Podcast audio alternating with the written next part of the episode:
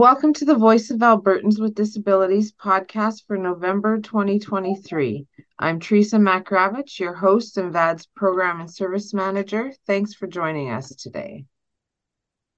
Voice of Albertans with Disabilities gratefully acknowledges that what we call Alberta is the traditional and ancestral territories and gathering place for the diverse Indigenous peoples whose histories, languages, and cultures continue to influence our vibrant communities. We make this acknowledgement as an act of reconciliation and gratitude to the many First Nations, Metis settlements, and the six regions of the Metis Nations of Alberta and Inuit who have lived in and cared for these lands for generations. Aye, aye. In today's podcast, I'll be talking to Christina Henderson from Peerspective Consulting and Facilitation. Their website opens with the saying, The need to be understood and feel we belong is something we all have in common. Peer support is an emotional and practical support between two people who share a common experience. A peer supporter has lived through that similar experience and is trained to support others. VAD has been talking with local agencies to learn about the resources that are available to the disability community. And I thank Peerspective Consulting and Facilitation for coming on the podcast to discuss the resources this organization provides. Together, we hold the power. Please welcome Christina. Can you take a moment to introduce yourself? Hello, Christina Henderson. Yes, I am the sole owner of Peerspectives Consulting and Facilitation in Calgary, Alberta. I have been an educator for 18 years, and I am a parent of uh, sons who are 27 years old and both have special needs. Okay. A little bit of experience there then. Yes. I have a few questions about Peerspective Consulting Facilitation Enterprises to gather information for our listeners. So, to start with, can you tell us who you are and what your organization is? Our organization of Peerspective is a hopeful, authentic support that focuses on the strong and not the wrong. I offer peer support training and workshop facilitation to assist with creating brave spaces where people feel heard, understood, and that they belong. My goal with Peerspective is to educate people on how to focus on the strong and not the wrong, to st- see the strength in their lived experiences, whether personally or professionally. Can you give us some history about your organization, please? Sure. I officially started uh, Peerspectives in 2021. I like to say that I've been doing it all my life because the history of peerspective comes out of my lived experience with my sons. They were born at just over a pound each. They were three months premature in 1996. And so I immediately became uh, an advocate for people with disabilities because we quickly learned that at 18 months, one of my sons was diagnosed with cerebral palsy. And we later found out he was also going to be nonverbal. My other son in grade three was diagnosed with a generalized anxiety disorder, which he is still challenged with today. But with my lived experience with that and being a teacher, so being in the classroom at both elementary and junior high levels for 18 years, I kept seeing that there were gaps in the system, that there was a lot of, I call, I'll say red tape to get through to get supports that were needed. But not even just the supports, but to get people to listen with empathy and understanding to stories that needed to be told. Mm-hmm. So, with my lived experience again, uh, raising my sons, I eventually decided that I needed to stop just talking about it and take action. And that's why I started Peerspectives. And now, as I said, I do workshops and I do trainings I work with corporations, nonprofit, parent groups, basically whoever needs peer support, I would say. And I I do that because I have learned that our story is our superpower. And I I love what you say with together we hold the power because that is so true. And just because you may be somebody with a disability or an advocate for somebody with a disability doesn't mean that your voice should be silenced or not heard. So that's what my hope is with um, with my organization is to have everybody's voice heard and heard with empathy and understanding and listening with heart and mind. Nice. How does Peerspective Consulting and Facilitation help people in the community? I like to get out there to community events so that people know who I am and I'm not just a face on social media, for example. I want people to be able to uh, approach me, have conversations with me, and get to know not just who Peerspectives is, but who I am, because they're really one and the same. I'm the sole sole person with Peerspectives. I do all the training, etc. So things that I've done in the past is I've become involved with Community Now magazine, and they do a mental health summit. So this year will be the second year that I've been involved in that, and it's bringing people together in the community to learn about the resources that are out there for mental health. So this year, last year as well, I'm on one of the panels to talk about mental health in the community. I also have co-facilitated a teacher wellness day. So being a teacher myself, I retired a year ago officially, but I don't know, once a teacher, always a teacher, I think. So I have uh, co- co-facilitated uh, a teacher wellness day, and that's just bringing teachers together. They register for the event, but it's to bring that community together to realize that they're not alone. They can be from different schools, different age groups they're teaching, they're not alone.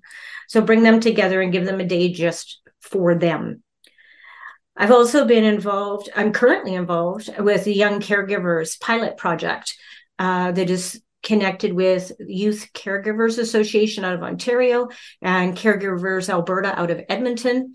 And we're doing, uh, they've contracted me to be the head facilitator for the project for Alberta because it's also happening in BC. But that's bringing uh, we're reaching out to young caregivers. And when I say young, I'm talking 12 to 15 years old is the target audience that we're doing. So it's working with youth, it's working with educators, it's working with parents of children with special needs. And I've facilitated parent groups before. And the one thing we all have in common is exactly what my website says is the need to be heard and feel we belong somewhere. And that's the key I think. And when I facilitate, that's what I do. I facilitate. I don't, I lead a conversation so that people's voices are heard and that we learn from each other. Because that's what I've done for 27 years with my kids is I learn the more that I ask questions and the more that I do uh, in the community, the more we can bring community together. And the final project that I've I'm currently working on is called Design the Shift, and it's about bringing people in the community together to work collaboratively so that resources in mental health, in uh, wellness, period, um, d- different kinds of resources in the community come together, work together to build a stronger community, but also ensure that our resources are out there for the community to find them because that's one thing that I struggled with as a parent is where are these resources that I need to help support me. Mm-hmm. So all of that is how I is how I get involved in working community.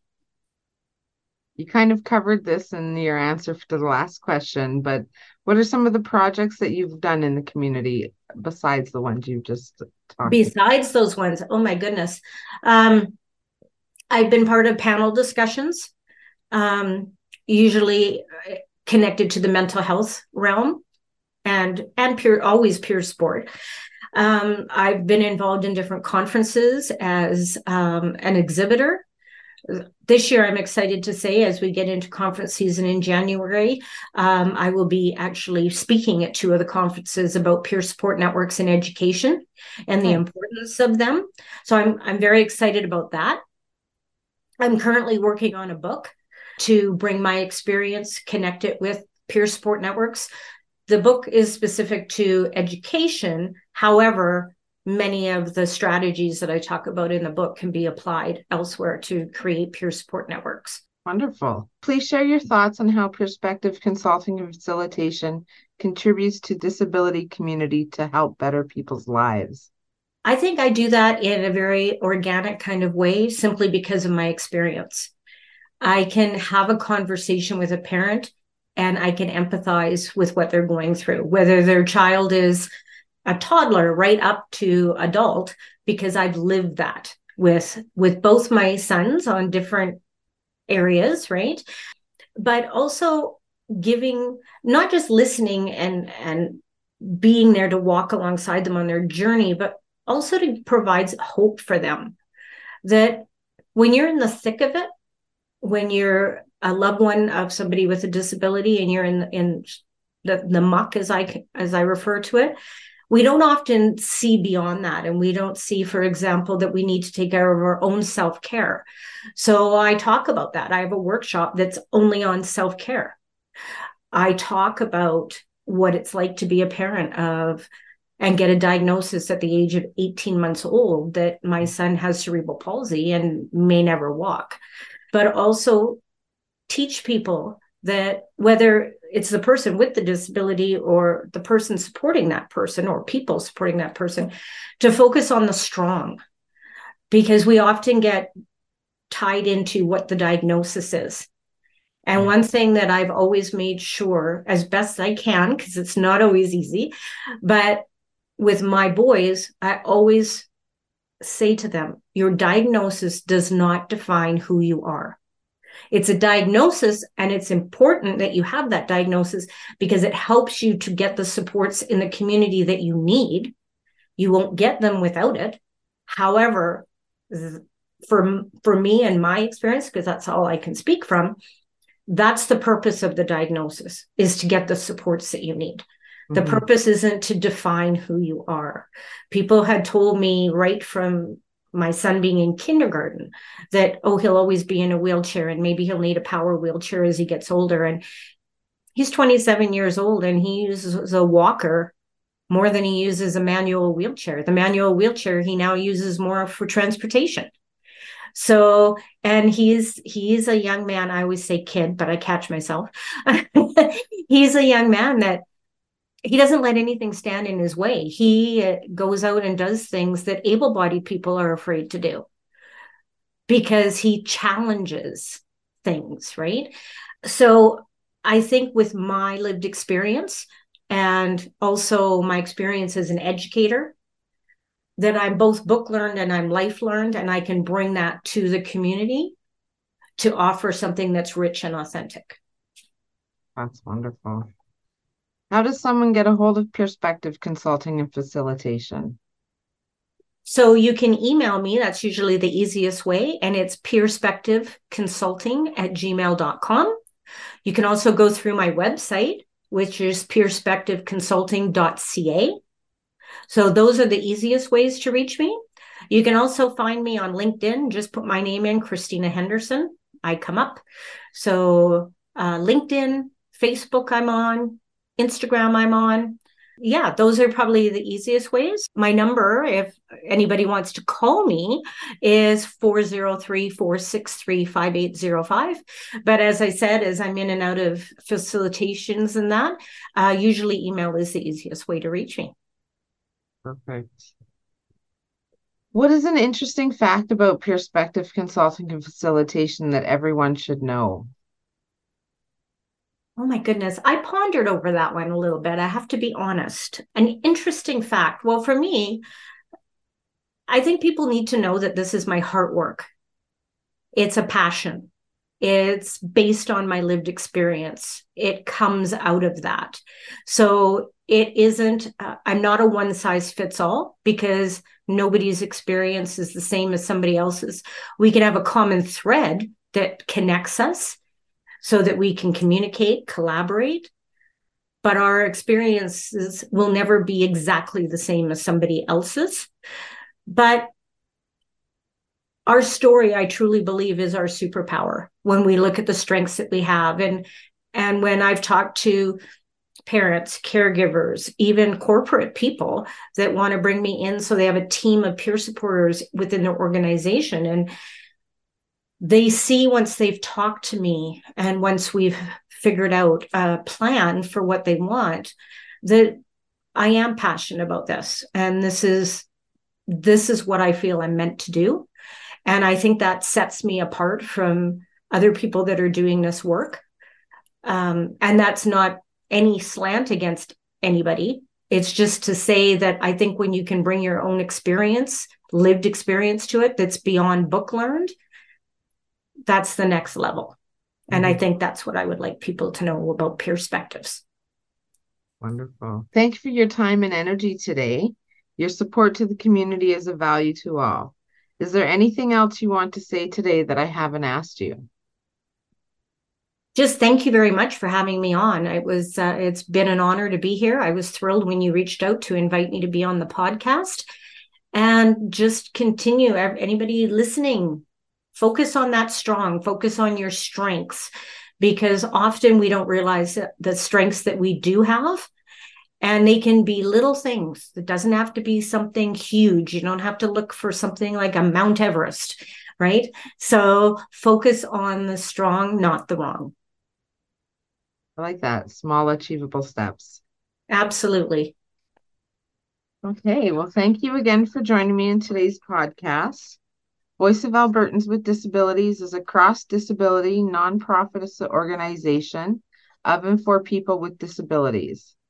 We are guided by the principles of accessibility, equity, and inclusion.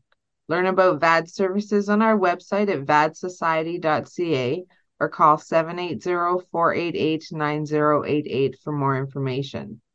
If you have a topic you would like to hear more about in a podcast, please email Teresa at vad at vadsociety.ca with topic ideas, speaker suggestions, or your feedback. Signing off for the day, together we hold the power.